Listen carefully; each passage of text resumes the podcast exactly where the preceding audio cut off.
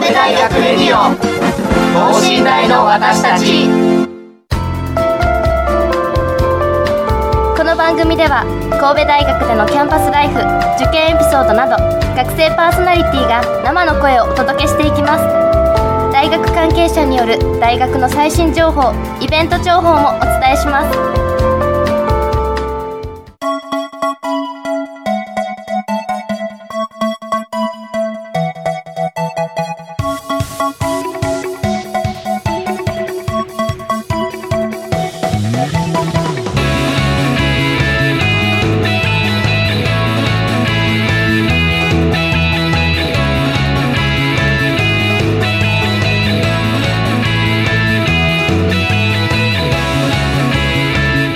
さんこんばんは。農学部2年の伊藤亮太郎です。はい最近ですね私農学部で授業を受けておりましたところですね。あの先生の方からあのこの前農学部の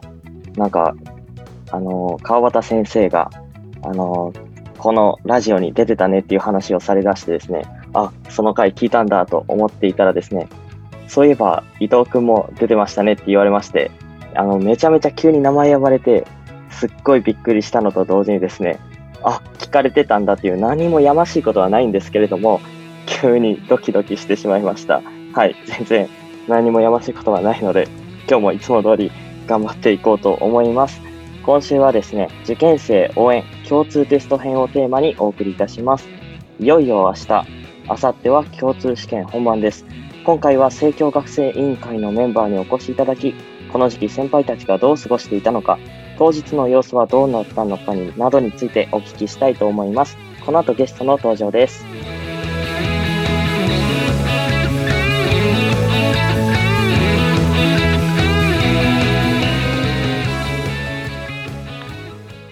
神戸大学レディオ等身大の私たち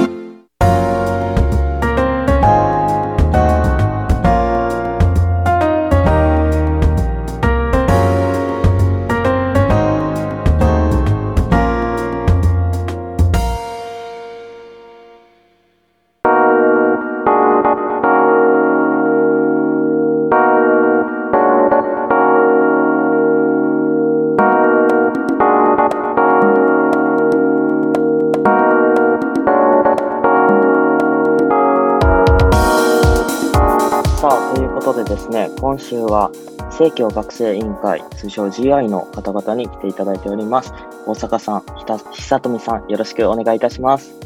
ろしくお願いします。それでは早速なんですけれども、お二人、えっ、ー、と、自己紹介の方をお願いいたします。はい。生協学生委員会委員長を務めております。えー、経済学部2回生の大阪優と申します。よろしくお願いします。お願いします。はい、えー、私、国際人間科学部環境共生学科2回生の久富沙織と申します。よろしくお願いします。よろしくお願いいたします。さあ、それぞれお二方、えっと、経済学部と国際人間科学部ということなんですけれども、それぞれどういった勉強をされているとか、お話ししていただいてもいいですか？はい、えーと、僕は経済学部なんですけど、えーと、学部の授業では、えー、計量だったりとか、あとは、えっと、経済の歴史なんかを、えー、授業で扱わせてもらってて、で、ゼミでは金融取引なんかを勉強させてもらってます。はい、えっ、ー、と、私は環境共生学科なので、主に地球温暖化だとか生態系について学んでます。で、私自身が理系受験で入ったので、割と理系より、で、大体生物とかそういうことについて主に学んでます。はい、ありがとうございます。さあ、お二人とも、えー、GI に所属されていると思うんですけれども、まずは GI の説明の方していただいても大丈夫ですか？はい。えっと、GI なんですけども、えー、正教学生委員会の略でなっておりまして、えー、組合員への価値還元を目的として、えー、活動を行っております。GI は、えっと、企画を、えー、単位にえー、それぞれ活動を行っておりまして、えー、イベントであったりとか、あとは、えー、冊子を、えー、自分たちで発行して、で、無料で配っていたりしています。はい、その GI 様々なこうイベント、企画あると思うんですけれども、その GI でも今週は、えっと、共通テスト編ということをテーマにお送りするんですが、もう受験生応援企画とかあったりしますか？はい、あります。僕たちがその受験生応援企画の、えー一員として今回出させてもらっております。はい、具体的にはどういったこう企画があるんでしょうか？はい、えっ、と、この受験生企画のことになるんですかね。はい。はいあこの受験生企画では、えっ、と、受験生相談会というのを、えー共通、えー違いますね。二次試験の、えー前日、前々日に、えー開催する予定になっておりまして、えーそこで、えーオンラインの Zoom を使った、えー相談会を行おうと思っております。他にもブログであったりだとか、あとは、えっ、と、LINE アットでの即日相談会とか、そういうのを随時、えー開催しておりますんで、はい、そういうものになってます。はい、これ、どういう感じで検索したら出てくるとかっていうのはありますか？はい、えっと、信大受験生応援サイトっていうふうに、えっと、検索欄で検索してもらえれば、えートップに出てくると思います。はい、じゃあ皆さんこれ興味ある人はね、信大受験生応援サイトっていうのをまず覚えてもらってですね、次の話題を聞いていこうと思うんですが、早速共通テスト、まあ我々の時はセンター試験でしたけど、そはい。の時の話について聞いていこうと思うんですが、はい、えっと、二人とも2回生ということなんですが、ちょっと2年前になっちゃうんですけれども、この時期何をしてたとかっていうのを覚えてますか？この時期は、えっと、そうですね、まあ体調管理をしっかり、えーメインに置いてやってましたね。久富さんの方は何かこう、この時期やってたよみたいなことありますか？この時期はもうひたすら過去問を解いてました。私、浪人したんですよ。なので、うん、現役の時も結構センター過去問とか解いてたんで、それをもうズバーッと全部もう一回やり直したりとかしてましたね。はい、やってました。はい、ありがとうございます。まず、お二方、こう、得意だった科目とかっていうのはあったりしますか？僕は英語と国語が得意科目にしてました。私も英語が得意科目でした。じゃあ、その時、こう、英語とか国語について、こう、この前日になってしまうんですが、この前日とか、まあ、その前でも大丈夫なんですけども、そういう時っていうのはどういう勉強をされてたとかありますか？と普段からよくずっと使っていた英単語帳に、えっと、ずっと付箋をつけていて、まあ、苦手な単語にずっと付箋をつけてたんですけど、まあ、その単語を抜き出して、えっと、単語カードを作ってましてでそれをリングにまとめたものを、えー前日はずっと何週も何週も繰り返して頭に焼き付けてました。私は英語の速読を結構やってて、もういかに早く読むかみたいなのを、もう、そうですね。英語とか読んでると眠くなってしまうんですけど、そういう時はもう外に紙を持って行って、外で、こう、寒いところでブワーって一人でなんか読んだりしてました。これ放送されてるのが夜だと思うんですけども、この受験前日の夜にその英語のことを何かやってたとかってありますか？夜ってやっぱり結構その日一日まああの前日ややとそんなに詰めないとは思うんですけどやっぱり疲れが溜まってたりとかその日一日頑張った分の何ですかねその日の分の疲れが来ると思うのでそんなにいっぱいやることはなくって夜は基本リラックスを、えーメインにしてましたね。そう、リラックスするときってこう、結構リラックスしようと思ってもこう、前日で結構緊張しちゃうと思うんですけど、こうリラックスする方法とかってあったりしましたか？うん。自分を信じるしかないですね。こんだけやってきたんだから、大丈夫だろうっていうのと、もう今更もうあがいても遅いやっていう感じで、割と、うん。そうですね。今更詰め込んでもって思って、じゃあいっそ伸び伸びしようって思ってました。大阪さんはどうでした？と僕は高校の時の担任の先生が、えっと、自分をリラックスさせる方法があるっていうふうにその前日教えてくれていて、えっと、それが、えっと、自分ハグっていうやつとあとは、えっと、その日の夜のお風呂入るときに、えっと、足首と手首を、あとは首を温めると血流が良くなって、えーリラックスができるようになるよっていうふうに教えてくれて、それを実践していました。なんかこう、足首と手首と首を温めて血流を良くするっていうのはちょっとわかるんですけど、その前のちょっと自分ハグっていうのがちょっと何かわかんなかったんですけど、自分ハグってどういうものなんですかね？えっと、その先生によるとっていうやつなので、もう本当にもうマインドとしか言いようがないんですけど、やっぱりなんか人間こう抱きしめられると、やっぱり落ち着くっていう風に教えてもらってて、で、誰か抱きしめてもらう人ってあんまりいないから、自分でもいいから、自分のこう腕と腕かあの持って、で、あの、ギュッてして、で、あと笑顔にしたら、えっと、勝手にこう、不安なところはあるけど、自分はリラックスできるって思って、えっと、何ですかね、こう外からこうリラックスできるよっていうふうに教えてもらいました。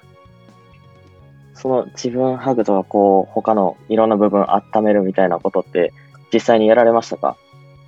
やりました。もうあの、何でもいいから願掛けと思ってやってましたね。どうですか？やってみてこうリラックスとかってできましたか？いや、正直わからなかったとは思うんですよ。自分は。こう、できているのかわからなかったんですけど、でもやっぱりなんか、すがるもんがあれば、そこに自分の気持ちを集められるので、そうなるとやっぱり少しはリラックスできてたのかなっていうふうには思います。じゃあこれ今聞いてるこう受験前日の方にも自分ハグとかいろいろやってもらいたいですよね。ぜひお願いしたいですね。ちょっとリラックスとはちょっと変わっちゃうかもしれないですけど、こうモチベーションの保ち方みたいなものってありましたか？モチベーションってなると、やっぱり、こう自分の体調が崩れてしまうと、やっぱりそのモチベーションにも関わってくるので、体調管理はすごいしっかりキープしていました。久富さんの方はあったりしますか？私は、うん、一緒に勉強頑張ってきた仲間が結構いたので、その子たちに負けないように、なんか、うん、結構頭いい子たちだったんで、絶対負けないっていう、そっちの方でなんか、はい、燃やしてました。なるほど。じゃあ先ほどまでこう得意科目の話もちょっと聞いてたんですけど、逆にこう苦手科目ってあったりとかしましたか？数学が とても苦手でしたね。私も数学が、もう二人とももうがっつり数学が苦手っていう感じですか？もう本当にザ文系っていう感じの脳みそをしてたんで、本当に英国を頑張って、数学をなんとか持ちこたえようっていうマインドでしたね。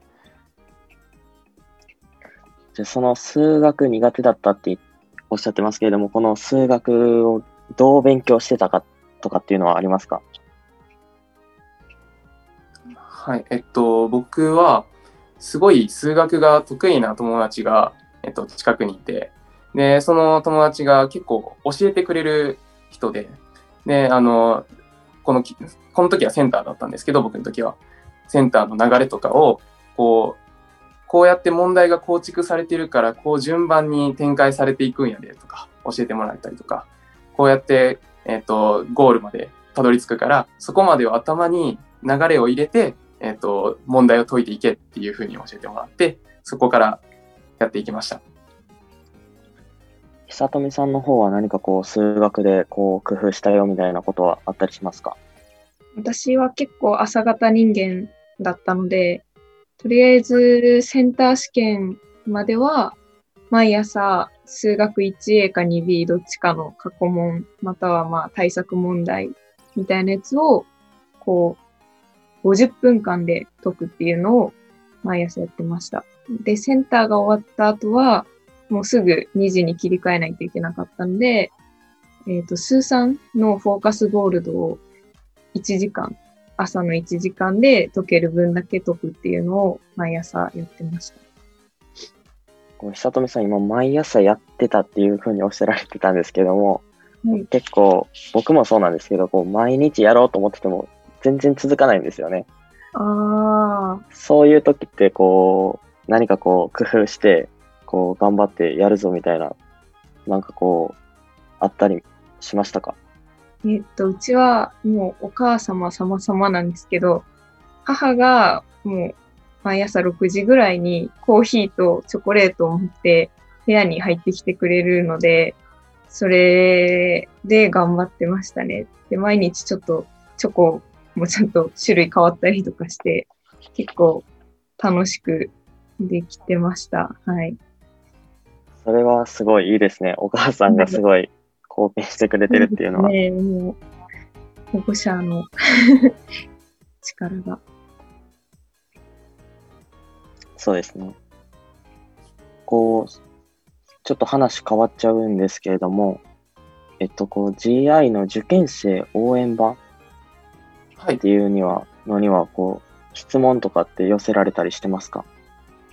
かなりけ毎週毎週送ってきてくれている人たちがいるので、はい、僕たちも回答をしています。そういうので、こう、目に留まった質問とか、多かった質問とかっていうのはあったりしましたか？と受験生応援版ではやっぱりと学部の質問が結構多くてなんか実践的な質問も多いんですけどこの信大に入ったらどういう学部があってどんな勉強ができるのっていう質問がかなり多かったです。はい、それについてはどういった回答とかされたんですか？やっぱりあの僕たちもそれに対してしっかり答えないといけないのでやっぱり調べてであとはそこに、えー、と学部の質問が来るので、まあ、そういうのに対応したり学科になると細かいことになってくるんですよね。えっと、久富さんだったらあの環境共生とかになってあとは他にも黒人だったら他に学科もいっぱいあるのでそれぞれの人に聞きに行ったりとかそうやって、えっと、いろんな人の質問に対してえーそれに対応してる先輩をこう質問してあとは聞きに行ったりしてで対応してましたなるほど。じゃあ、その、あれ、その質問に対する答えの一例としてですね、え我々のこの広報ラジオでですね、学部紹介っていうのもやってるので、それを聞いてもらえたらいいなっていうのも、書いておいてもらえたらなと思います。はい はい、ちょっと宣伝になっちゃうんですけどね。他に何かこう目に留まった質問とかってあったりしましたか？うーんなんか、毎年あるやつなんですけど、模試の判定がずっと悪くて、大丈夫でしょうかみたいな。私自身も質問したんですけど、現役時代。D 判定で果たして受かるんでしょうかみたいな。えっと、それに対しては、あの、マジで諦めなければ受かりますって言いたいです。本当に。あの、ちょっと無理かなって思っちゃった時点で結構もう割と実力を発揮するのは若干難しくて、それでももう D 判定とかでも絶対に受かるって思ってたら意外と受かるんだなっていうのを周りの友達とかも結構センター終わった時点で D 判定の子とかもいたんですけど、それでもやっぱ合格してるので、ぜひなんかもう諦めないでほしいなって思います。ありがとうございます。では、あの、この自分の当時ですね、このセンター試験前とか、センター試験よりもっと前とか、その後でも大丈夫なんですけれども、あの時にこういうの知っといたらよかったな、みたいなことってあったりしますか？僕は本当にこの今 GI の身として GI がやってるような受験生応援版とか質問できるものを全然知らなくて本当に自分の中でとか自分の近い周りの友達の中で解決しようと頑張っていたのでもっと同じ考えを持ってる受験生がいっぱいいたんやなっていうのが感じれると思うんでこういうのすごいいいなとは思ってます。久富さんは何かありますか？私、浪人したので、そういうのは、もう現役時代に全部こう、ああ、こうしとけばよかったっていうのを浪人で乗り越えたんで、私は結構、ハッピーな受験生生活を送ってましたね、浪人期は。はい。逆にこう自分たち当時の時にうわ、こうしたらよかったな、みたいな、こう、後から後悔じゃないですけども、そういったことって何かありましたか？もっと、あの、先生、く高校の先生とか塾の先生を、もっともっと、こう、なんですかね、言い方は悪いんですけど、使うべきだったなとは思います。もっと質問して、もっとアドバイスを求めて、で、もっとなんか協力してもらうべきだったなとは思います。久富さんはどうですか？うん、私はそうですね、現役時代にもっとちゃんと切り替えをして勉強をすればよかったなって思います。そしたら、浪人もしなかったなって思いますね。なんか、ぬるっと受験生生活を始めて、で、気づいたら1月で、ああ、終わったみたいな感じだったので、もっとスパッと切り替えられればよかったなと思います。切り替えっていうのはもう、こっから受験に向けて勉強するぞ、みたいなことですかね。そうですね。逆にこう、センターの後とかって切り替えはできましたか？センターの後は、一週間ぐらい、ぼーっとしてる時期があって、割と。センターが、まあ、そんな、普通に実力が発揮された感じだったので、で、判定とかも別に悪くなくて、こう、ぼーっとしてしまう時期が結構あったんですけど、やっぱり周りの子たちが、こう、どんどん2時に向けて頑張ってる姿とかを見て、あ、私もやらなきゃなっていう感じで、自然と勉強するようになった感じですね、私。は。大阪さんはどうでしたか？こう、切り替えとかってできましたか？僕は、あの、センターの結果が、えっと、すごい信頼に合格するか、それとも、えっと、一個下に落として、えっと、判断するかっていう、すごく微妙なボーダーのラインで、で、その時はすごく悩んだんですけど、もう浪人覚悟で、えっと、突っ込んでしまえっていうマインドを持っていたので、もうそこは信頼に切り替え、そこに確定させた後は、もう次の日からもう信頼の勉強しかしないみたいな切り替え、結構すごい0から100みたいな感じの切り替えをしたので、その分は切り替えできてたかなと思います。ありがとうございます。じゃあ、またちょっと話変わってくると思うんですけど、えっと、センター試験とか前日とか当日に、なんかこう、自分の話でもいいですけども、友達から聞いたこんなエピソードあったよみたいなことあったりしますか？と、僕の仲がいい友達が、センター試験の、え直前に、あの、願掛けで、えっと、焼肉を 食べてたらしくて。で、その焼肉の時に、鶏、食べた鶏肉が、えっと、まあ、その時、ちょうどよくと言ったら変なんですけど、まあ、当たってしまって、そのままノロウイルス、ノロウイルスにかかってしまって、で、そのままセンター試験が受けれないっていう風になったっていうのがあったので、すごい体調管理大事だと思います。久富さんの方は何かこう、エピソードあったよみたいなことってありましたか？と、私の時は友達が、あの、1日目って文系科目じゃないですか。それで国語が割と簡単な年だったんでう、んその人理系だったんですけど、国語めっちゃできた、過去最高かもしれないとか言って、まあ、意気揚々と丸付けをしてしまったんですよ、その日の夜に。そしたらなんか、過去最低点だったらしくて、もう、もうメンタルが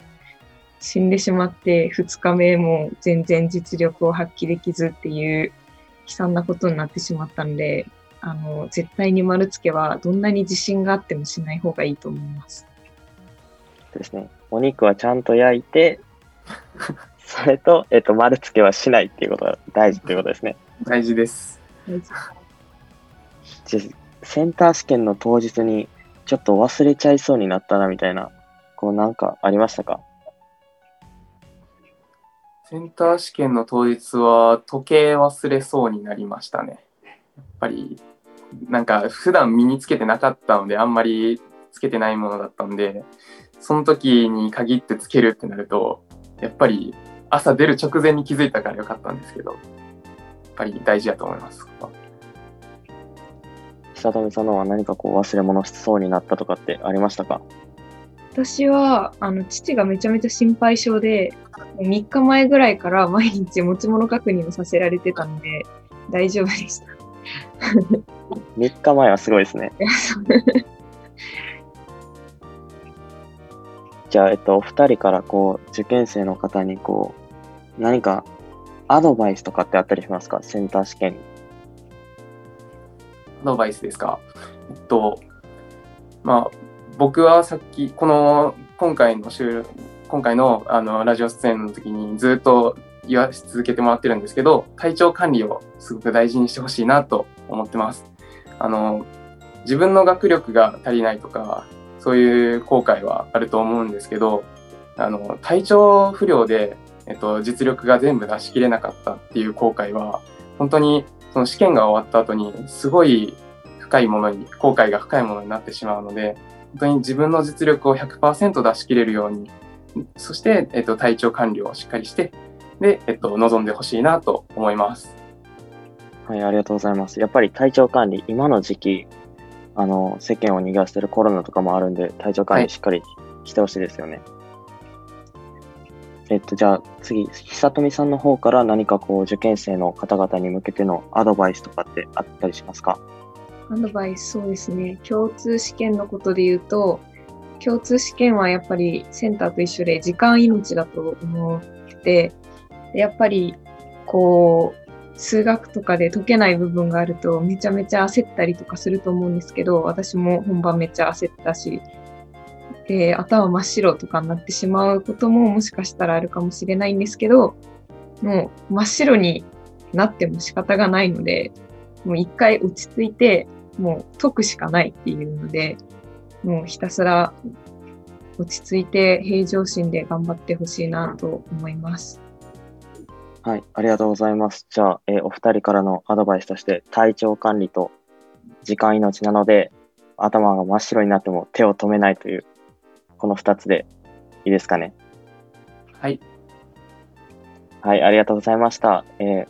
本日ゲスト来ていただきました GI の大阪さんと久富さんでした。それではこの後エンディングです。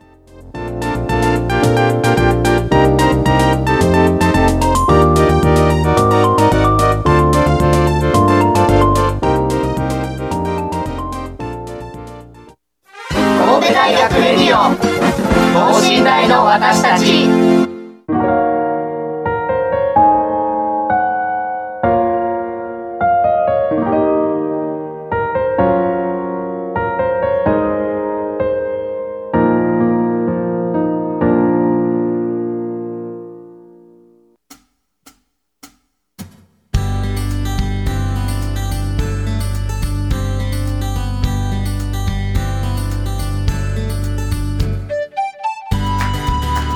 はい、ということでですね、今週は受験生応援共通テスト編をテーマにお送りしてきました。GI のお二方にですね、え自分の体験談まなどを交えてですね、お話をしていただきました。皆さん、明日はですね、センター、センター試験じゃないですね、共通テスト当日だと思います。えっ、と、お二方もおっしゃってたように、こう体調管理とかね、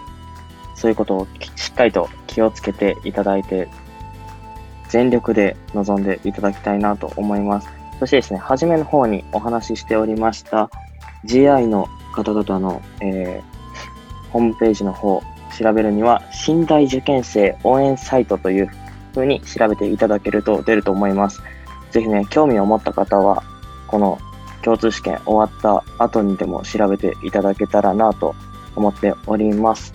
はい。ということで、今週は伊藤良太郎がお届けいたしました。受験生の皆さん応援しています。それではまた次回、さようなら。